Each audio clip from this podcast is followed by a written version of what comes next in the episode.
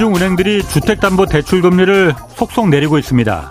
뭐 다른 이유가 있어서라기보다 정부가 시중 은행들을 공공재로 규정하면서 금리를 내리라고 압박한 효과입니다. 그동안 시중 은행들의 금리가 올라간 건 살인적인 물가를 잡기 위해서 한국은행이 기준금리를 계속 올린 그런 영향이 큽니다. 작년 말에 물가가 잠깐 꺾이는가 싶더니 지난해부터는 다시 또 오름세로 돌아섰습니다.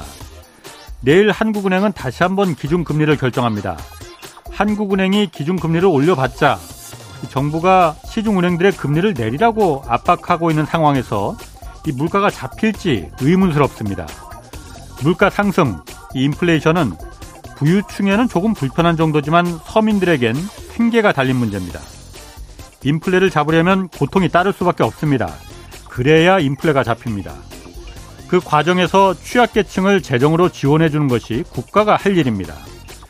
한국은행의 기준금리 정책과는 반대로 정부가 시중은행들의 금리 인상을 막는 건 인플레를 용인하겠다는 뜻으로 해석될 수 있습니다. 혹시 집값을 떠받치기 위한 목적이라면 이는 더 큰 위기를 불러일으킬 수 있음을 명심해야 합니다.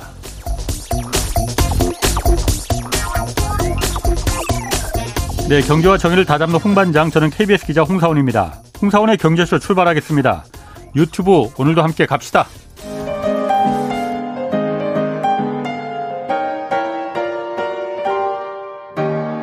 대한민국 최고의 경제 전문가와 함께합니다. 믿을 만한 정보만 쉽고 정확하게 전해드립니다. 홍사원의 경제쇼.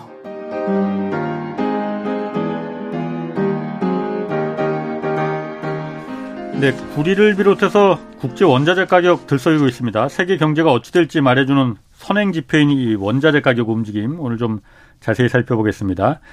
이석진 한국금융연수원 겸임 교수 나오셨습니다. 안녕하세요. 안녕하세요. 자, 그 원자재 가격 오늘 다루기 전에 먼저 뭐 요즘 어, 내일 또 금리 인상 금리 결정도 있고 어, 원 달러 환율 지금 오늘 또 1,300원 넘어섰습니다. 네. 뭐 슬금슬금 올라요 원 달러 환율이. 네.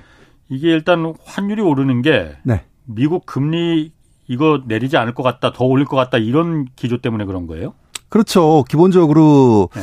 지난해 이제 한 10월, 11월부터 상황이 좋아지면서 네. 이제 미국의 물가가 이제 디스인플레이션 쪽으로 간다 예, 해가지고 결과적으로는 아 이제 미국 금리 더 이상 못 올리겠구나 예, 했던 게 이제 달러 약세의 가장 근본적 원인이었잖아요. 예. 근데 지금 최근 들어서 이 판이 더 바뀌고 있는 거죠. 네.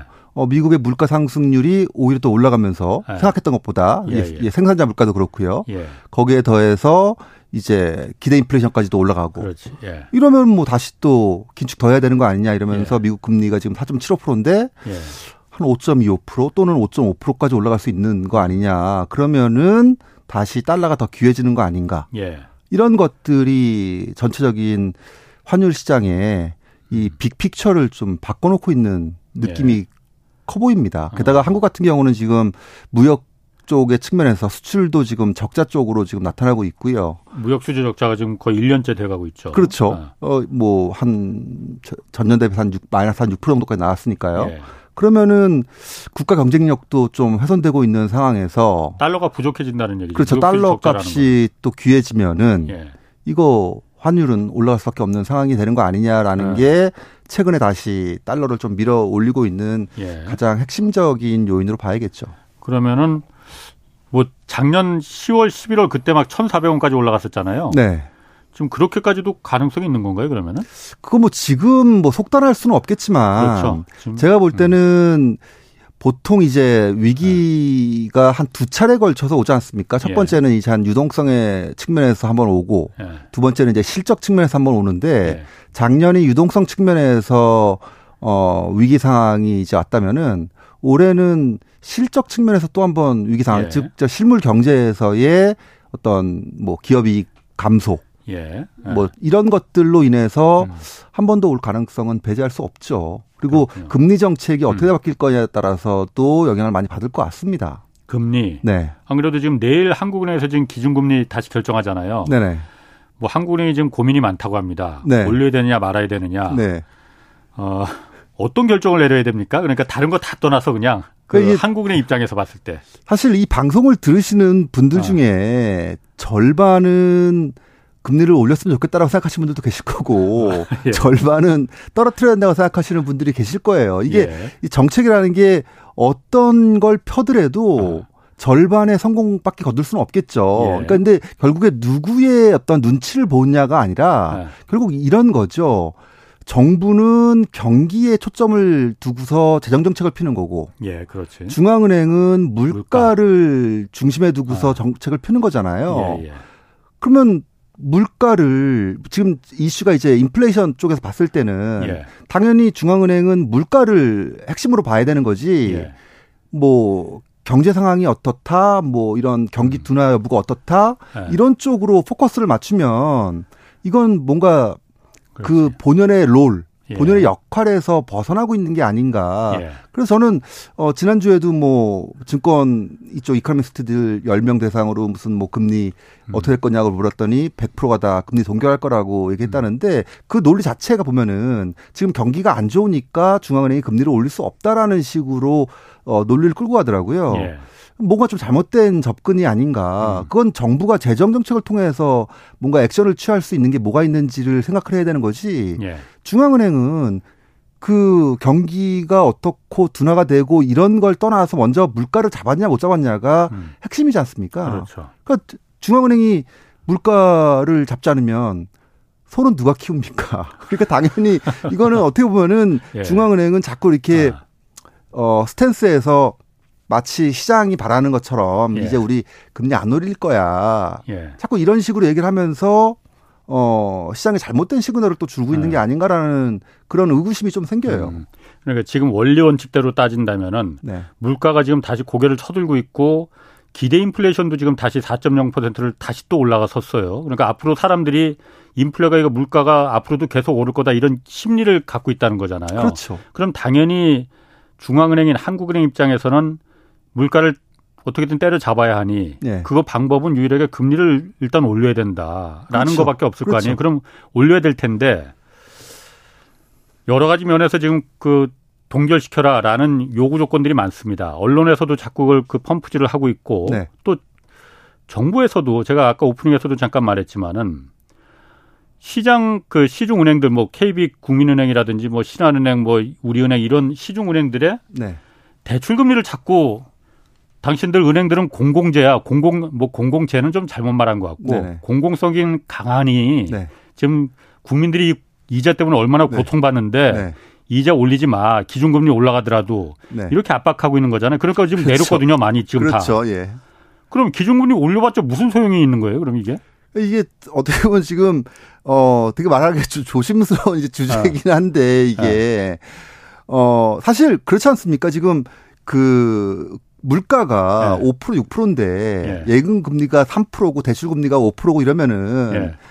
사실 그렇지. 이 네. 시장에 참여하는 사람 입장에서는 네, 아 이거 이거 은행에 저축하지 말라는 거구나. 손해지. 그렇죠. 이거 뭐 부동산이든 주식이든 사람 얘기구나. 예. 이런 시그널을 주는 거지 않습니까? 예. 근데 사실 어떻게 보면은 우리가 과거에 예. 자기의 책임 하에 투자하고 뭐 대출 받고 받고 뭐 저축하는 거잖아요. 예. 그러면 거기에 따른 책임은 일정 부분 본인들이 또 이제 가져가야 되는 것들이 있는데 예. 이걸 너무 정부가 적극적으로 개입하고 한다면은 어, 잘못된 시그널, 즉, 절대로 아무도 망하지 않겠구나라는 이런 음. 그 시그널을 주면서 예. 시장에 좀 왜곡되는 부분은 분명히 있는 것 같아요. 예. 그래서 결국 그렇게 되면은 물가를 방치하게 되는 쪽으로 가는 거고 예. 인플레이션 결국엔 세금이잖아요. 그건 모든 사람들이 다 똑같이 책임을 져야 되는 거고 그렇죠. 경제 행위들 대출이나 뭐 저축이나 투자는 각자의 책임인 거잖아요. 네. 근데 각자의 책임을 모든 사람들의 음. 책임으로 전가시키는 전환시키는 게 음. 인플레이션이잖아요. 그렇죠. 그러니까 이게 과연 경제 정의 측면에서도 음. 한번 좀 살펴봐야 될 측면이 있는 거고 예. 앞서 말씀드렸듯이 중앙은행은 무엇보다도 이런저런 걸 고민을 떠나서 물가를 예. 잡는 게 역할이라는 거를 예. 어 강조해야 음. 될 음. 시기인 것 같아요. 그럼 지금 그 중앙은행과 그러니까 한국은행과 할 네. 일이 따로 있고 네. 정부가 그러니까 기재부나 어떤 그 정부 행정부가 할 일이 따로 있는 거잖아요. 그렇죠. 말대로 행정부는 네. 그 경기를 좀 사람들 좀 먹고 살게끔 좀 경기도 좀 돌아가게 하고 그렇죠. 이래야 되는 거잖아요. 그런데 그렇죠. 지금은 가장 현안이 일단 물가가 높아지면은 네. 제일 먼저 타격을 받는 거는 서민들이잖아요. 그렇죠. 있는 무차, 사람들은 무차별적으로 어, 타격인 거죠. 그렇지. 네. 아니 무차별적이라도 있는 사람들은 그게 그렇게 큰 예, 타격이 예, 되지는 조금 예. 아좀 설렁탕 값이 올랐네. 네. 아이 좀 불편하네 이 정도지만은 네. 서민들한테는 그게 정말 생계가 달린 문제로 다가올 수가 있는 거죠. 인플레가 그래서 무서운 거잖아요. 그렇죠. 근데 이제 지금 시장 상황은 네. 인플레이션은 사실 어떻게 보면은 조금씩 조금씩 다가오는 좀 음, 불편한 음. 것들이라고 한다면은 네. 이런 그 부동산이라든지 이런 쪽에 주식시장이라든지 음. 코인 시장이라든지 이런 데서 오는 타격은 갑작스럽게 오는 타격이다 보니까 예. 이런 것들을 좀 방어하려고 이런 조금씩 천천히 오는 타격을 방관하고 있는 건데 결국 그게 나중에 어떤 식으로 나비효과가 될지는 예. 지금 거의 이렇게 뭐라 그럴까요? 안 보려고 한다고 해야 되나요? 예. 그 상황에 대해서는 어 애써 지금 좀 무시하고 외면하려고 하는 측면이 분명히 있습니다. 그럼 지금 이 교수님이 보시기에는 지금 정부가 시중은행들의 그 금리를 인위적으로 그 낮추라고 네. 낮추려고 하는 거는 네. 그리고 기준금리도 가급적이면 동결 뭐 그렇게 말 표현하진 않았 말하진 않았지만은 네. 올리지 못하는 게 좋겠다라고 표현하는 거는 뭐 때문이라고 보십니까? 뭐 아무래도 가장 큰 부분은 일단 부동산이 워낙 경제 차지하는 비중이 크고 예. 부동산 쪽에서의 이제 위기 음. 시그널들이 나오다 보니까 예. 이거 안정시키려면 당연히 대출금리 떨어뜨리는 게 가장 시급하다 음. 보니까 어 정부로서는 뭐 그렇게 얘기할 수는 있는데 예. 중앙은행이 그거를 음. 똑같이 받아들이는 거는 예. 문제가 있는 거죠. 그렇죠. 각자의 역할이 있고 각자의 음. 스탠스가 있는 거고, 예. 어, 정부나 뭐, 뭐, 이런 그 당 입장에서는 어떤 향후에 뭐 선거라든지 뭐 음. 이런 것들까지 고, 민해야 되는 거기 때문에 그럴 수는 있는데 중앙은행은 좀 다른 방향에서 음. 살펴봐야겠죠. 아무튼 내일 뭐 한국은행이 어떤 결정을 내리는 건지 하여튼 그 한국 경제에서 매우 지금 중요한 어 기로에 서 있으니 잘 판단해서 뭐 똑똑한 분들이니 잘 판단해서 결정을 했으면 좋겠습니다. 네. 하반기에 네. 경기가 좋아질 거다라고 작년에 다들 말했잖아요. 올해 상반기까지는 좀 어렵지만 한국도 마찬가지고 세계적으로도 마찬가지고 네. 그 전망은 지금 계속 그 하반기에는 좋아지는 거예요. 그러면은? 그러니까 그게 저는 네. 잘못된 생각이라고 생각이 자꾸 드는 게 예. 우리가 그런 말 하지 않습니까? 예. 루머에 사서 뉴스에 팔아라. 예. 그러니까 지난 하반기에 그런 주장들은 기본적으로 이제 향후의 전망, 즉 그게 루머라고 볼 수 있는 거죠. 이렇게 될 가능성에 예. 대해서 미리 이제 기대가 높아지면서 투자가 이루어지고 실제 시장이 올라가는 거잖아요. 예. 근데 그래서 결국에 지금 한 3개월 동안 예. 한 3개월 한, 한 5개월 정도 또 시장이 많이 올라왔습니다. 어. 대, 대, 대체적으로 보면은 자산 가격들이 뭐 적게는 한 15%에서 많게는 30% 정도 이렇게 올라왔거든요. 네. 전체적으로요. 특히 주식 시장 굉장히 많이 올라왔죠. 어, 그렇죠. 뭐 주식 시장도 그렇고 대부분 네. 그런 게 많습니다. 네. 근데 그렇게 봤을 때는 그러면 이제 루머가 뉴스가 된 거잖아요. 예. 그런 상황이라고 한다면은 이제는 좀 다른 관점에서 살펴봐야지. 네. 그 6개월 전에 한 얘기를 지금도 그대로 하고 있으면은 음. 이게 시장이 얼마나 이게 바뀌는 속도가 빠른데 예. 어 지금 측면에서는 그런 주장은 예. 좀 한물간 스토리가 될 수밖에 없는 거고 예. 어 뉴스에 반영됐다라고 봤을 때는 음. 오히려 이제는 상 뭐 하반기로 갈수록 좋아지는 게 아니라 상반기로 땡겨져서 좋아졌으니 하반기에는 좀 더 허리띠를 졸라맬 필요가 있어지는 걸로 봐야 될 것 같은데요. 아 그러니까 지금이 오히려 좋은 상태다. 그럼요. 아, 하반기에는 나빠질 거다. 그렇죠. 그러니까 어 극단적으로 얘기하면은 환율이 1,200원대 초반 정도까지 갔었는데 예. 그게 하반기로 가면은 1,100원대로 간다는 얘기가 돼야지만 어, 하반기에 더 좋아진다는 거거든요. 예, 예. 그런데 지금 돌아가는 상황을 보면은 예.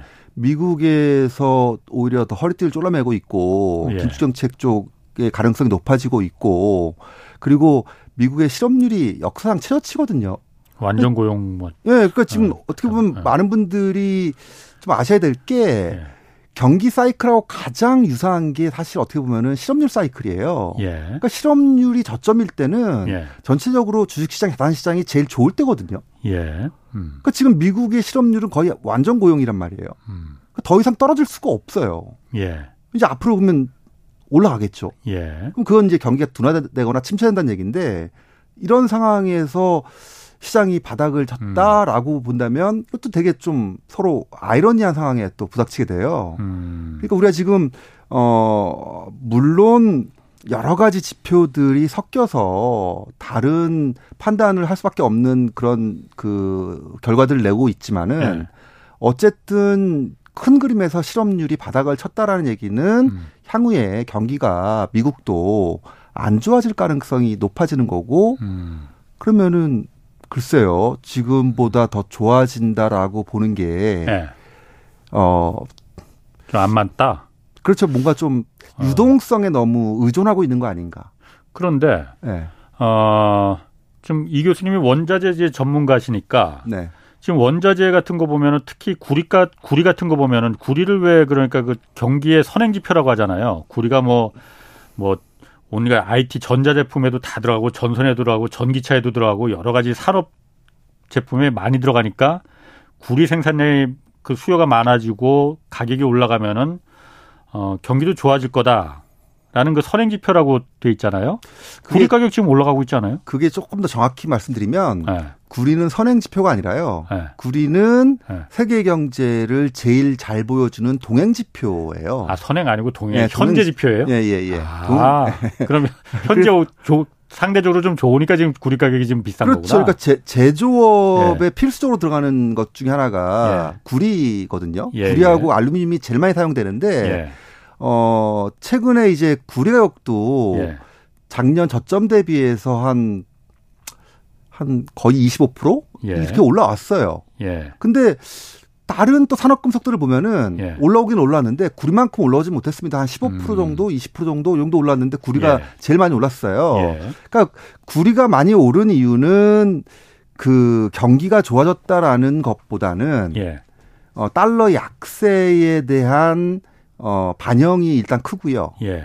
그 다음에 두 번째는 중국의 reopening에 그렇지. 대한 기대가 또 워낙 광범위하게 퍼져 있다 보니까 중국이 reopening 하면은 지금 어떻게 보면 중국도 성장률을 올리겠다고 예. 맨 먼저 할 게 건설, 부동산 이제 짓겠다고 할 건데 예. 그 부동산에 들어가는 수요가 제일 크거든요. 음. 이 주택이나 이런 건설 쪽에. 네. 그러니까 그런 부분에 대한 기대가 구리 가격의 상승을 이끌고 어. 있는 건 분명한 사실인데 예.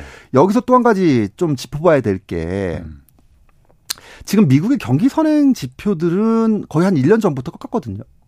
꺾였다. 네, 꺾였어요. 예. 근데 동행 지표는 아직도 안 꺾이고 있습니다. 예. 그러니까 보통 이제 선행 지표가 먼저 가면서 나 꺾였으니까 너 나 동행 지표 어. 나중에 따라와 하면서 이제 가는 건데 예. 그게 보통 한 6개월 정도 시차를 두는 건데 예. 지금 1년인데도 아직 안 따르고 있어요. 아, 선행 지표가 꺾인 지 지금 1년이 지났는데도 현재는 계속 안 죽더라 이거죠. 그러니까 그렇죠. 경기가. 그렇죠. 그러니까 이게 그럴까? 그게 아. 그게 이제 제가 예. 볼 때는 예. 뭐 여러 가지 해석이 있겠지만 예.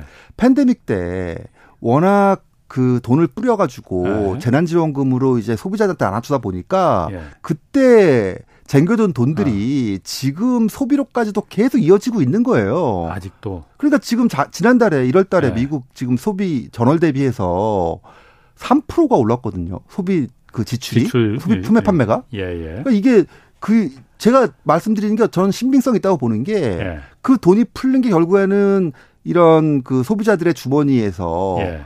계속 나오는 화수분처럼 예. 나오는 단계 단계가 아직도 진행되고 있다 보니까 예. 이게 어 음, 어떤 동행 지표들, 즉 제조업 지표라든지 뭐 예. 주택 지표라든지 이런 건 꺾었는데 예. 전체적으로 다른 것들은 또 안 꺾이고 있고 이런 어, 소매 소비 지표나 고용 예. 지표나 이런 것도 안 꺾이고 있거든요. 예. 이런 것들은 결국 좀 어떻게 보면 과거와 다른 사이클이 좀 만들어지고 있는 예. 원인이 결국에는 그 팬데믹 이후에 4차 양적 완화가 예. 진짜 어 무지막지하게 돈을 풀어가지고 예.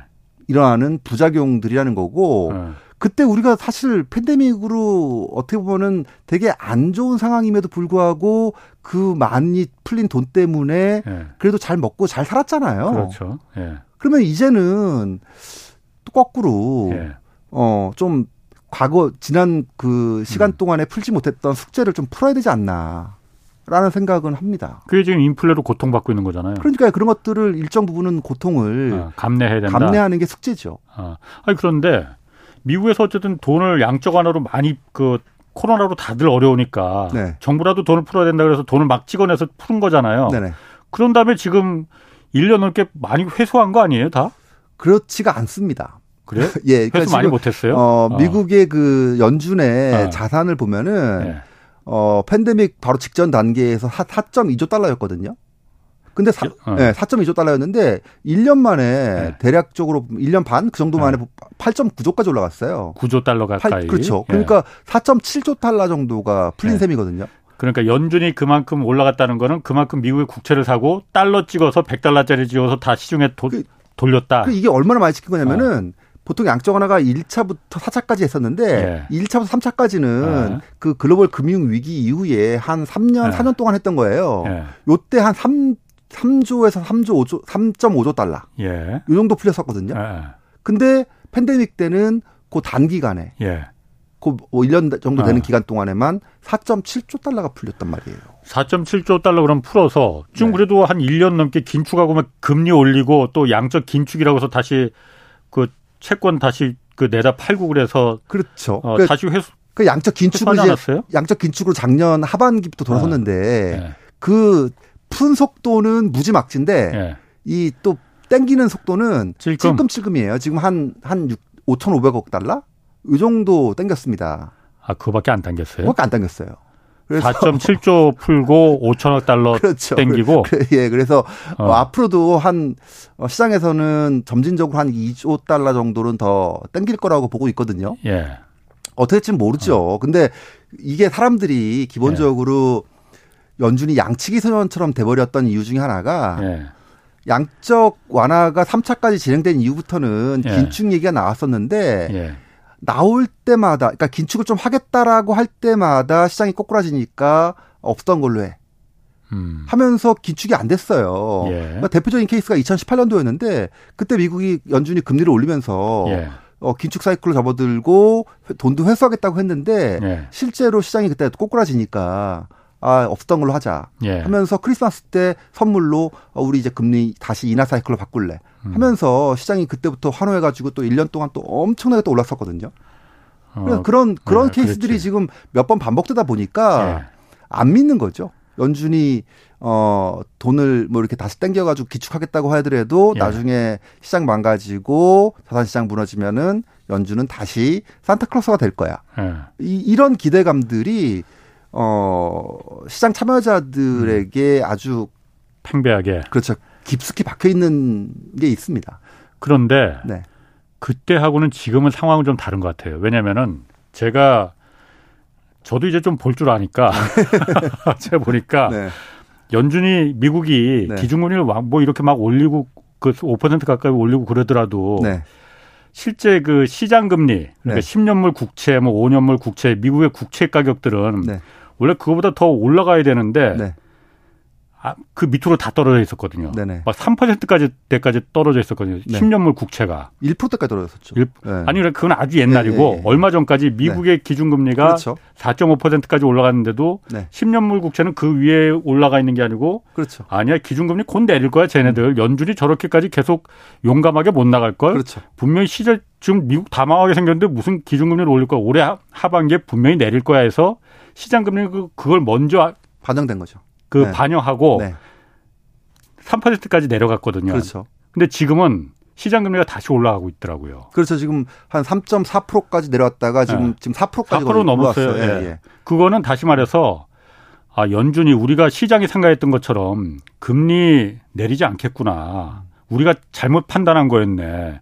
이제라도 이 산이 아닌갑다 하고 그렇죠. 다시 이제 그, 야, 이거 안 되겠다. 긴축 진짜 할 건가벼 하고서는 계속 시장이 판단해서 다시 올라가고 있는 거라고 보여지거든요. 그렇습 맞습니다. 지금 저도 그 말씀에 동의하는 게 지금 오늘 뭐 이제 금 얘기도 하겠지만 예. 지난 그 수, 수차례 걸쳐서 예. 어, 주식이냐 금이냐에 대한 싸움들이 알게 모르게 펼쳐져 왔었어요. 예. 그런데 이런 싸움이 펼쳐질 때마다 예. 계속 주식이 이겼거든요. 예. 왜? 뒤에서 연준이 백업을 해줬기 때문에. 그렇지. 예. 그러면 지금 같은 경우 예. 과연 연준이 또 백업을 해줄 거냐라고 봤을 때는 예. 백업을 이제 해줄 수가 없는 상황에 왔기 때문에 음. 어 지금은 주식과 금의 어떤 이 싸움에서 예. 과거에는 주식이 훨씬 유리했다면은 예. 이제는 좀 금이 더 유리해지는 상황으로 갈 가능성이 높아지고 음. 있다라는 생각을 합니다. 금 얘기 나왔으니까 네. 금도 금값 같은 경우에 올 1월까지만 해도 정말 무섭게 올라갔거든요. 갑자기. 네. 네네.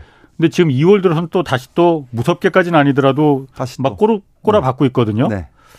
이거는 달러 그 인덱스하고 달러 강세하고도 달러 강세 약세 이거하고 연관이 있는 거죠? 그러니까 이제 어 이게 흥미로운 지점이 하나 있는데요. 예. 일반적인 시각에서는 예. 달러하고 금은 반대로 움직인다라고 생각을 그렇지. 많이 합니다. 예, 예. 왜냐면은 어 금은 최후의 기축 통화이기 때문에 예. 달러가 좀 약해지거나 신뢰가 예. 떨어질 때 금이 올라가겠구나라는 생각이 있고요. 예. 그렇다면은 아 달러가 강할 때는 금이 떨어지겠구나. 이게 예. 당연한 거죠. 예. 근데 이게 역사적으로 조금 더 길게 보면은 예. 금하고 달러를 어떻게 봐야 되느냐? 이게 제가 드리는 힌트는 이거예요. 미국 경제가 음. 좋으냐, 보통이냐, 음. 나쁘냐. 예. 이세 가지 시나리오가 있습니다. 예. 그러니까 미국 경제가 좋다 예. 또는 미국 경제가 어 그냥 그저 그렇다. 음. 이때까지는 어, 이런 기관에서는 대부분 금하고 달러는 반대로 움직여요. 예. 그런데 미국 경제가 나쁘다. 예.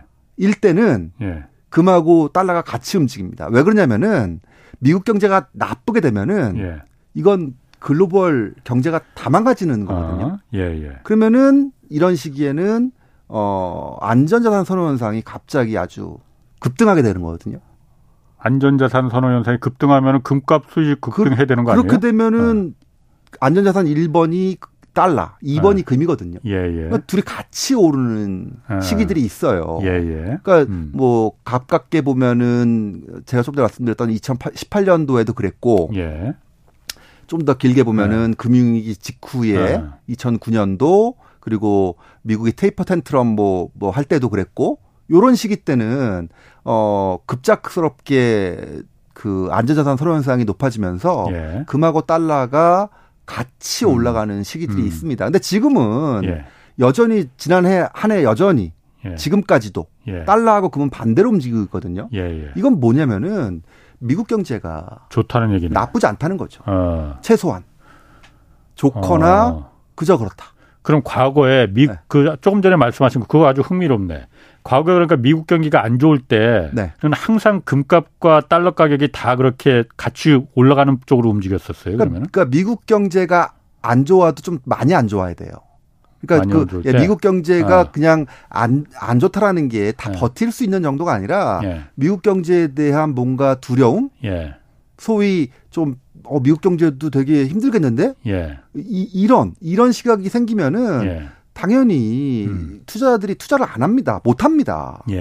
예. 그럼 투자들이 주식시장이나 뭐 부동산 시장에 돈 빼서 예. 금하거나 금 사는 거예요. 그렇지. 예. 그러면 당연히 달러 아니면 금 사는 거죠. 예. 이런 시기들이 많지는 않은데 음. 가끔씩 온다는 거죠. 그러니까 음. 지금 우리가 앞으로의 가능성을 살펴보면은 미국이 지난 10, 10여 년 이상 동안 좋거나 예. 최소한 나쁘진 않았어요. 예. 그저 그렇거나 좋았습니다. 예. 이런 시기 때는 어 금과 달러가 반대로 음. 움직이는 시기였다고 한다면은 예. 가능성 확률적으로 봤을 때 미국이 어 올해 하반기나 뭐 요렇게 안 좋아질 가능성이 높아진다면 예. 금도 음. 달러처럼 올라갈 수 있는 가능성이 있어지는 음. 거죠. 그러니까 어 많은 분들이 그런 얘기를 하세요. 어 하반기에 달러 강세 가면은 그러면 금 안 좋아진다는 얘기 아니에요? 음. 근데 그러니까. 그건 다른 거라는 거죠. 지금 앞으로 하반기에 나타날 게 미국 경제가 나빠지는 쪽으로의 방향에서의 달러 강세라면 예. 이거는 금, 같이 가겠네. 금도 같이 갈 수 있는 네. 환경이 만들어질 수 있다는 거죠. 어, 어, 그 흥미롭네. 진짜 하반기 돼서 한번 지켜봐야겠네. 그 이 교수님 말이 맞는지 안 맞는지. 네. 어. 근데 기본적으로 네. 금을 인플레이션 해치로 보시는 분들이 많잖아요. 네. 금이 인플레이션 해치는 맞아요. 예. 인플레이션 해치는 맞는데 어 인플레이션과 경기 침체 중에 어떤 거에 더 어, 해치를 잘하냐. 어떤 쪽에서 더 금이 더 빛나냐라고 어. 예. 보면은 실제로는 인플레이션보다는 경기 침체예요. 원래는 경제학적으로는 인플레이션 때 금으로다가 다 몰린다고 그랬잖아요. 그렇죠. 그러니까 이론적인 거하고 실제는 다른데 네. 어 인플레이션 해치되는 거는 금 말고도 많습니다. 네. 가령 음. 같은 개념에서 실물이라고 본다면은 뭐 부동산이 인플레이션 해치라고도 얘기할 수도 있고요. 음. 그리고 어 인플레이션이 오더라도 이익 증가율이 높은 기업 주식들이 인플레이션 해지라고 얘기를 할 수 있어요. 그러니까 예. 물가 상승률보다 더 높이 오를 수만 있으면은 해지예요. 음. 근데 경기 침체가 오거나 이렇게 되면은 그런 상황에서 소위 예. 어 re, recession이 왔을 때 또는 디플레이션이 왔을 때 해지할 수 있는 거는 금 외에는 거의 없습니다. 음. 그러니까 그 차별성을 놓고 봤을 때는 예. 오히려 어 경기 둔화에 대한 그 수혜 자산으로서 네. 첫 번째 손가락에 꼽히는 거는 금이 되는 거죠. 그렇구나. 네. 그럼 금이나 은 같은 이런 귀금속 같은 경우에 어 어쨌든 뭐 저는 사실 금이나 은이 그렇게 돈이라고 생각되지는 않거든요. 네네. 근데 돈이나 마찬가지잖아요. 가장 안전한 돈이라고 볼 수 있는 거잖아요. 그렇죠. 네. 이 영향을 가장 큰 그 가격에 영향을 주는 요소는 그러면 그, 그 경기가 침체냐 인플레냐 뭐 이거가 가장 큰 영향을 주는 겁니까 그러면은? 어, 그러니까 보통 우리가 금 가격 결정에서 제일 중요한 게 뭐냐라고 할 때는 사실 그래서 제가 네. 금을 보면 글로벌 경제가 보인다라고 얘기하는 이유가 네.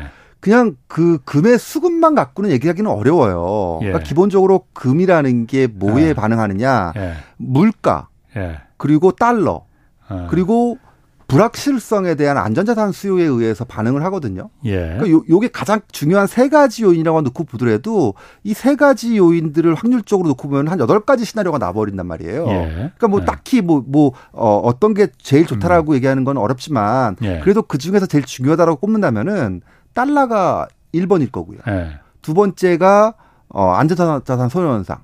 세 번째가 어, 저 물, 물가 요렇게 정리할 수가 있어요. 예. 그러니까 지금 작년 같은 경우 한번 생각을 해보세요. 예. 작년에 인플레이션이 그렇게 막 올라오는데 예. 금값은 예. 하나도 못 올랐습니다.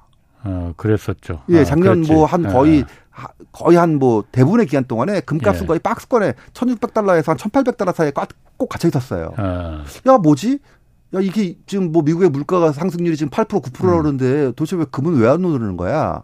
이게 되게 아이러니한데 그 이유가 있습니다. 그냥 물가만 올라가지고 금이 오르는 게 아니라 물가가 올라서 결국 시장 상황이 어떻게 바뀌었느냐. 물가가 오르면 기본적으로 경기가 망가지는 거 아니냐. 경기가 망가지면은 안전자산으로 가는 거 아니냐. 그러면은 금으로 가는 거 아니냐. 이런 스토리거든요. 이런 음. 스토리인데 실제로는 금으로 안 가죠. 왜 안 갔느냐? 금리 때문에 안 갔습니다. 음. 그러니까 과거에도 80년대 초반에 똑같은 일이 있었는데 금리가 막 오르니까 오히려 금으로 안 가고 어디로 가느냐? 예. 예금으로 가요. 달러로. 음.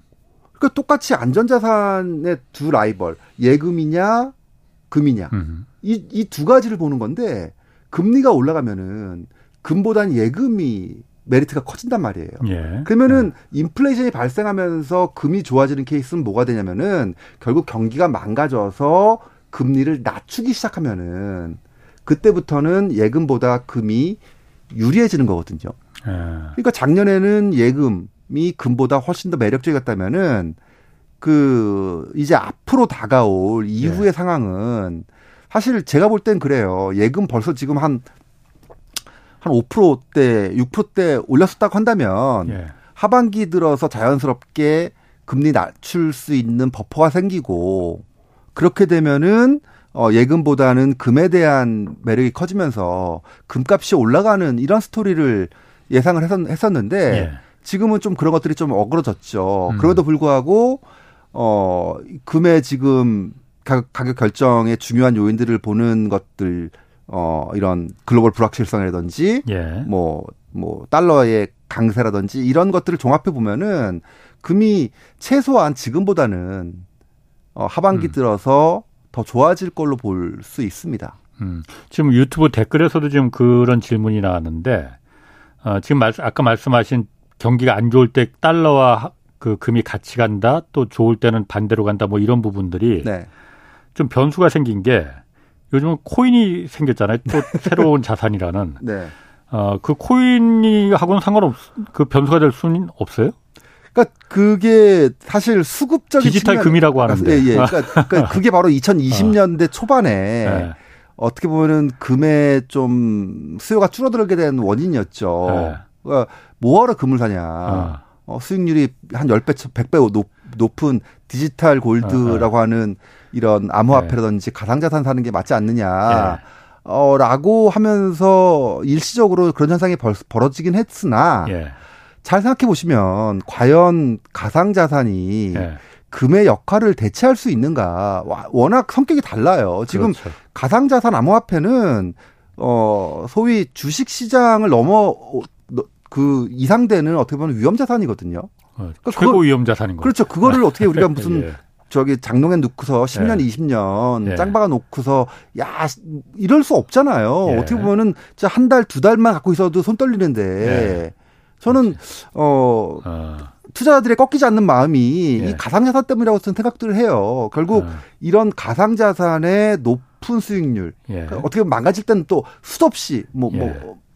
완전히 망가질 수도 그렇지. 있지만 예. 또잘 될 때는 10배, 20배 올라가는 게 또 일도 예. 아니잖아요. 예. 그러니까 여기에 중독돼 가지고 못 벗어나는 건데 어, 제 생각에는 이런 음. 투자자들의 그 열망, 욕망 음. 이런 것들과는 별개로 예. 금은 수요층이 달라요. 수요층이 그렇죠. 금은 어떻게 보면은 음. 좀 안전한 저위험 또는 중위험 정도를 선호하시는 고객들에게 어울리는 음. 그런 자산이지. 예. 예. 완전히 서로 라이벌이라고 하기에는 계층이 예. 너무 다릅니다. 그렇군요. 네. 지금 유튜브 댓글에 어, 논리가 참 명석하시다고 어떤 분인지 어디 계신 분이냐고 물어보는데 성함은 이석진 한국금융연수원 겸임 교수십니다. 자, 그 에너지. 네. 러시아 지금 우크라이나 전쟁 시작한 지 지금 1년 이제 다 돼갈 거요? 네. 1년 아, 이, 금요일이 1년이라나? 다음 예, 뭐 돌아오는 금요일인가 그렇고요. 예. 예. 네. 1년 되잖아요. 그런데 처음에 러시아가 에너지를 이제 석유하고 천연가스를 무기화하면서 네. 석유하고 에너지 그 천연가스 가격 폭등했었어요. 네. 그러다가 지금은 다시 또 확 내려갔잖아요. 네. 오히려 전쟁 전보다도 더 떨어졌다고 그러는데 네. 뭐 우리나라 가스가스 그런데 왜 계속 오르는가 모르겠는데 말이야. 어쨌든 네. 이게 러시아가 계속 무기화를 한 건 맞는데 왜 이렇게 가, 가스 가격이 올라갔다가 다시 확 내려가 버렸나요? 네, 우선 어. 좀 우스갯소리 한 말씀 드리면은 예. 파생 상품 시장에 이제 선물 옵션이라는 게 있잖아요. 네, 그렇죠. 그러니까 그 어. 왼수가 있으면은 예. 어 저기 선물 옵션 투자를 알려주라라는 말이 있지 않습니까? 예. 근데 아. 원자 예 원자재 원자재 시장에서는 어. 어. 꼴 보기 싫은 사람이 있으면은 예. 천연가스 투자하게끔 추, 어, 추천해라 이런 말이 있을 정도로 어. 천연가스라는 게 원래 예. 역사적으로도 변동성이 제일 높은 자산이에요. 예. 그러니까 사실 어, 지난 한 해 동안 천연가스 가격이 어떻게 움직였냐면은 네. 미국 기준으로는 한 2달러에서 10달러까지 올랐다가 다시 예. 지금 2달러로 돌아와 있고요. 예. 어, 유럽 기준으로 TTF 아. 가스라고 하는데 유럽 기준으로는 한 음, 20유로에서 350유로까지 갔다가 예. 지금 한 40유로대로 떨어져 있어요. 예. 그러니까 이게 떨어진 폭만 보면은 고점 대비 85%? 음. 80%에서 85% 정도 떨어졌거든요. 예. 그러니까 이게 투자하는 사람 입장에서 보면은 오를 때는 뭐 수배 네. 벌었다가 네. 떨어질 때는 또 원금 다 까먹는 그렇지. 또 네. 이런 엄청 변동성이 큰 시장이래 가지고 예. 천연가스는 사실 장기 투자하고는 정말 어울리지 않는 자산이라는 건 분명하고요. 예. 어, 지금 말씀하신 이제 러시아 우크라이나 전쟁과 관련해서 뭐 온통 모든 기대감들이 이제 쏠렸던 거죠. 사실 어, 천연가스라는 게 전체적으로 수요가 공급보다 많아서 공급이 음. 부족했던 음. 시장이냐 하면 그건 아니었거든요. 예. 그러니까 전쟁으로 인해서 그 커다란 몫을 차지하고 있는 러시아가 수출을 안 하거나 예. 못 하게 되는 여러 가지 상황들이 발생하면 예. 결국 유럽에서 큰 문제가 생길 거고 예. 그것이 천연가스 가격을 밀어 올릴 것이다라고 음. 했던 거잖아요. 예. 그래서 그런 우려들 때문에 지난 그 겨울 이전에 음. 어, 유럽의 각 국가들은 미국에서 액화 천연가스 배로 음. 실어오는 거죠. 예. 액화 천연가스 배로 실어오는 걸로 메꾸고 또 노르웨이 쪽에서 메꾸고 음. 카타르 쪽에서 메꾸고 하면서 창고 예. 이 탱크를 채워놨단 말이에요. 음. 그래서 보통 그 탱크에 있는 차 있는 것들을 쓰면은 보통 이맘때는 한 50% 정도 남게 돼 있는데 예. 지금은 70% 정도 남았다고 합니다. 유럽이 안 추워서 그렇죠. 그러니까 이게 우리가 보통 천연가스를 기상재 포트폴리오라는 말도 하거든요. 예. 워낙 그 기상 이슈에 민감하기 때문에 예. 뭐 기체기 때문에 예. 한쪽에서 문제가 생기면은 다른 쪽에서 메꿀 수가 없어요. 예. 뭐 원유는 그냥 철도나 뭐 차, 를 통해서 음, 이동할 수 예. 있지만 예. 이 천연가스는 진짜 이 가스가 없으면 못 움직이지 않습니까? 그렇지. 그래서 되게 투기성이 강할 수밖에 없는 거죠. 근데 어쨌든 모든 기대들을 품고 천연가스가 이렇게 올랐던 건데 예상외로 이상 고온 네. 현상이 펼쳐지면서 네. 그리고 또 소비자들 역시 유럽의 소비자들도 좀 허리띠를 돌아맨 측면이 있고요. 그러니까 음. 수요도 좀 줄고 수요가 좀 줄었다. 공급은 또 네. 엄청 땡겨놓고 하다 보니까 네. 재고가 많다는 거죠. 그리고 미국도 음. 이런 것들을 예상해 가지고 엄청나게 천연가스를 생산을 많이 해놨는데 음. 어 생각보다 수요가 많지 않다 보니까 네. 미국 천연가스 가격도 떨어지고. 아니 그런데 천연가스 문제는 뭐 그렇게 생각할 수도 있을 것 같아요. 그러니까 네. 어쨌든 공급은 줄었지만은 날씨가 유럽이 겨울이 춥지 않아 갖고서는 네. 생각보다 쟁여놓은 다못 써서 네. 그게 이제 다시 가스값이 떨어지는 네. 요인이 됐을 거다. 그 부분이 이해가 가는데 네. 러시아 전쟁 터질 때 에너지 문제뿐만이 아니고 곡물 가격도 엄청 올랐잖아요. 네. 뭐 온갖 게 다 올라 옥수수부터 시작해서 밀가루 뭐 다 올랐잖아요. 그것도 역시 공급이 부족하니까는 폭등한 거잖아요. 곡물 가격도 지금 전쟁 전 수준으로 다 떨어졌거든요. 네네. 아니 곡물 가격은 네. 뭐밥 먹는 사람이 줄어든 것도 아니고 어디서 갑자기 밀가루 생산량이 왕창 늘어난 것도 아닐 텐데 네. 이게 이렇게 가격 떨어진 거 보면은 네. 그러면 자연적인 요인보다는 네. 에너지도 그렇고 국제적인 어떤 투기 세력들이 그 네. 선물 가격에서 뭔가 좀 해먹은 거 아닌가. 그 그두 어. 가지가 예. 다 맞는 말씀이에요, 사실은요. 왜냐면은 예.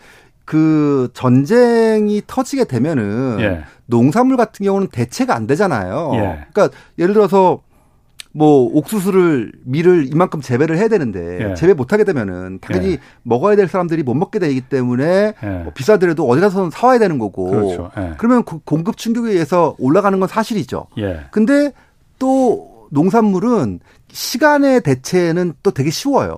그러니까 음. 시간이 지나면은 예. 한 6개월 예. 정도 지나면은 새로 또 생산할 수 있거든요. 그러니까 예. 다른 지역에서 생산을 늘릴 수는 있어요. 예. 그러니까 예. 농산물 가격이 지속적으로 올라가는 건 상상하기 어렵습니다. 예. 뭐 소위 희소성이 없기 때문에 농산물은 일시에 두 배, 세 배 오를 수는 있지만 시간이 지나면은 당연히 음. 제자리로 돌아오는 습성이 있습니다. 그런데 그런 어떤 일시적인 공급 부족 상황을 모든 그 정보들이 유통되다 아. 보면은 결국 어 파리들이 꼬이는 거죠. 음. 이거 이거 먹을 수 있는 시장이다. 네. 라고 하면서 투자 세력, 투기 세력들이 네. 엄청나게 들어오는 거죠. 그다가 돈도 많이 풀려 있지 않습니까? 그렇죠. 그렇죠. 그러니까 지금 모든 사모펀드나 이런 쪽에서도 돈이 많이 있는 상황이었기 때문에 음. 그런 것들을 조금 더 이제 해먹기 위해서 음. 들어오다 보니까 한, 뭐, 한 30% 올랐어야 정상인 게 한 300% 오를 수 있는 거예요. 이거는 음, 2000년대 들어서 2008년도에도 그 유가가 네. 30달러에서 한 150달러까지 치솟 올랐던 적도 있었거든요. 예. 과연 유가가 그렇게 오를 정도로 뭐 경기가 좋았거나 공급 충격이 있었던 건 아니었거든요. 그렇지. 근데 어느 정도에 대한 기대에다가 네. 기름을 붓는 거죠. 아. 그러면서 이제 투기 수요, 뭐 투자 수요든 투기 수요든 뭐라고 네. 얘기해도 좋은데 결국엔 돈이 어, 기본적으로 금융시장에 넘치다 보니까 네. 이런 것들이 들어오는 거예요. 근데 잘 음. 생각해 보시면은 우리나라의 이런 동학개미나 성학개미들도 점점 정보가 많아지고 음. 좀더 더 스마트해지면서 실제 뭐 투자하는 게 뭘 하려고 투자하는 게 아니라 이렇게 될 거라는 음. 거에 투자를 하는 거죠. 정말 뭐 그분들이 네. 뭐 옥수수를 먹겠다고 옥수수에 네. 투자하는 것도 아닐 것이고 네. 구리를 쓰려고 투자하는 것도 아닐 거예요. 네. 다만 아 이렇게 되겠구나라는 어. 이 정보들이 어. 생기다 보니까 거기에 편승하는 거죠. 제가 좀이 질문하면 이제 너무 무식하다는 거 무식한 거 이제 드러나는 거 아닌가 모르겠는데 아까도 말씀하셨듯이 왼수가 있으면 선물 시장에 뭐저 가스 선물 시장에 그 투자라고 했잖아요. 예, 예. 아니, 선물 시장이 이렇게 막 가, 격을 왜곡시키고 그런 게 많은데 네. 선물 시장 없애버리면 안 돼요? 그냥 오. 현물로만 거래하라고 하면 안 되나? 근데 서, 선물 시장이 등장했던 이유가 예. 뭐 이제 역사를 거슬러 올라가면은 예. 결국에 그 농부들 있지 않습니까? 농산업자들, 농 예. 농업 종사자들이 예. 씨를 뿌리는데 겨울 가을에 그 얼마나 거둘지를 알 수는 없고 네. 잘 되면 풍년이고 안 되면 음. 흉년인데 난 지금 시장에서 거래되는 가격 정도로 음. fix를 시켜 놓고 싶다라는 음. 이런 거에서 시작된 거거든요. 예. 그러니까 이제 어떻게 보면은 한쪽에서는 해치 수단으로 예. 또 한쪽에서는 이제 speculation 수단으로 붙으면서 이게 거래가 되는 예. 거고 예. 결국 이거는 두 입장에서 보면은 둘다 음. 위험 위험 관리예요. 음. 그러니까 금융에서 제일 중요한 기능이 예. 위험 관리거든요. 예. 우리가 어 금리가 올라갈 것 같으면은 뭐 저축을 한다든지 예. 또는 뭐 물가가 떨어질 것 같으면은 뭐 뭐 뭐뭐 뭐, 뭐, 뭐 대출을 늘린다든지 뭐 여러 가지 어떤 상황에 따라서 음. 위험에 대한 대처 수단들을 만들지 않습니까? 예. 그러니까 금융이 발전하는 이유가 그것들을 좀 더 구체적으로 할 수 있는 수단들을 예. 제공하기 때문에 예. 어, 선물 시장이 등장하게 된 거고요. 예. 지금은 없을 수 없다 이거죠. 없앨 수 없죠. 네. 굶어 죽습니다. 그리고 저도. 자, 왼푸드를 아주 그냥 그, 저, 보복하는 수라는 네. 좋겠네. 나중에 왼수한테 알려주십시오. 또 한 가지 궁금한 게, 네. 그 노르드 스트림 그 가스관 있잖아요. 러시아에서 네. 그 독일로 연결되는 북해 해저 네. 가스관 네. 이거 폭파됐었잖아요. 네네. 이거를 미국에서 터트린 거다, 폭파시킨 거다 이런 그 미국의 언론 보도가 나왔어요. 네네. 그것도 유명한 언론인이 또 이걸 보도를 해서 그 좀 더 진짜 그런가 그랬었는데 그건 어떻게 보십니까? 그 제가 기자님하고 이 얘기를 처음 했던 게 지난 11월 달로 예. 기억을 하거든요. 예. 그러다가 이제 그 얘기 쏙 들어갔다가 또 최근에 들어서 다시 또 얘기가 나오고 있는데 예. 이 결국 그 음, 제가 이제 전 이제 경제 쪽을 공부하는 사람이다 보니까 예. 이게 이런 쪽으로 나가면은 예. 저도 답변하기가 되게 어려울 수밖에 없는 게 아. 이게 정치화 되는 거거든요. 그렇지. 지금 이거 예. 결국 유엔 안보리에다가 지금 뭐 러시아가 예, 러시아가 요청했어요. 그렇죠. 나 우리 억울하다. 우린 그렇죠. 아니니까. 예. 근데 예. 유엔 안보리 가면 어떻게 될지 뻔한 거 아닙니까? 예. 이거 뭐 다섯 개 국가가 예. 다뭐 만장일치로 뭘 그랬지. 해야 되는데 예. 미국과 러시아가 이거를 어. 자기에게 유리한 방식으로 끌고 갈 수밖에 없는 거고 예. 가십거리로는 어. 좋은데 이게 실제로 예. 진전이 될 수 있는 어떤 합리적 논의가 예. 이루어질 수 있는 거 한쪽에서 주장하면은 당연히 한쪽에서는 새빨간 거짓말이라고 할게 뻔한 거고 이, 이게 도대체 앞으로 어떻게 될지는 저는 어. 사실 음, 별로 이렇게 기대하는 바는 없어요. 아. 예. 어쨌든 이거 기사로 나온 거 보면은 그 미국인 언론인이 쓴 거 보면은 러시아와 독일이 네. 서로 협력, 협력하는 상황만큼은 어떻게 막아야 되는데 작년 이제 작년 겨울이 되기 전에 잘못하면 독일이 러시아하고 손잡을 가능성이 있다. 우리 과거는 있고 가스 좀 우리 계속 공급해 다오. 그럴까봐 지금 미국이 터트렸다. 이게 지금 미국 그 기사잖아요. 네네. 그건 뭐 일견 봐선 그럴 듯하기도 한데. 그렇죠. 예, 뭐 그 어떻게 보면 그런 논리들이 네. 다들 보면은 뭔가 정치적으로 보면은 왠지 뭔가 있을 것 같고. 네. 예, 그런 것들은 충분히 그런데 그게 근데 증명할 수 있는 방법은 그렇죠. 또 없는 거고. 네. 제가 볼 때는 최근 들어서 미국이 우크라이나 저기 저 조 바이든 대통령이 어 러시아 저기 우크라이나, 우크라이나 방문하고 이런 것들도 네. 최근 들어서 미국이 또 좀 주, 뭐라 그럴까요? 주판화를 튕긴다는 네. 느낌이 네. 있어요. 이게 전쟁이 빨리 끝나는 게 미국에 유리한 것인지 아. 더 지속되는 게 유리한 것인지 예. 또는 미국이 어느 정도까지 개입하는 게 맞는 건지 예. 그런 점들에서 좀 고민되는 부분이 있는데 러시아 우크라이나 전쟁에 대해서는 사실 예. 지금 되게 불확실한 게 예. 중재자도 없고 그렇죠? 그리고 네. 무슨 뭐 누가 나서겠다라고 하는 사람도 음. 없고 음. 뭐 어, 보통은 이제 미국이라든지 이런 나라들이 중간에 껴가지고 어떻게 하는 경우들이 있었는데 지금 뭐 미국도 그럴 의지가 없는 것 같고. 그러게요. 예, 그러니까 출구 전략이라는 게 만들어지지가 않다 보니까 음. 이게 되게 어, 어려울 것 같습니다. 네. 잘 알겠습니다. 잘 모르시는 것 같아요. 그 부분은 정치적인 문제라서. 예, 예, 예, 예. 이석진 한국금융연수원 겸임교수였습니다. 고맙습니다. 고맙습니다. 지금까지 홍사원의 경제쇼였습니다.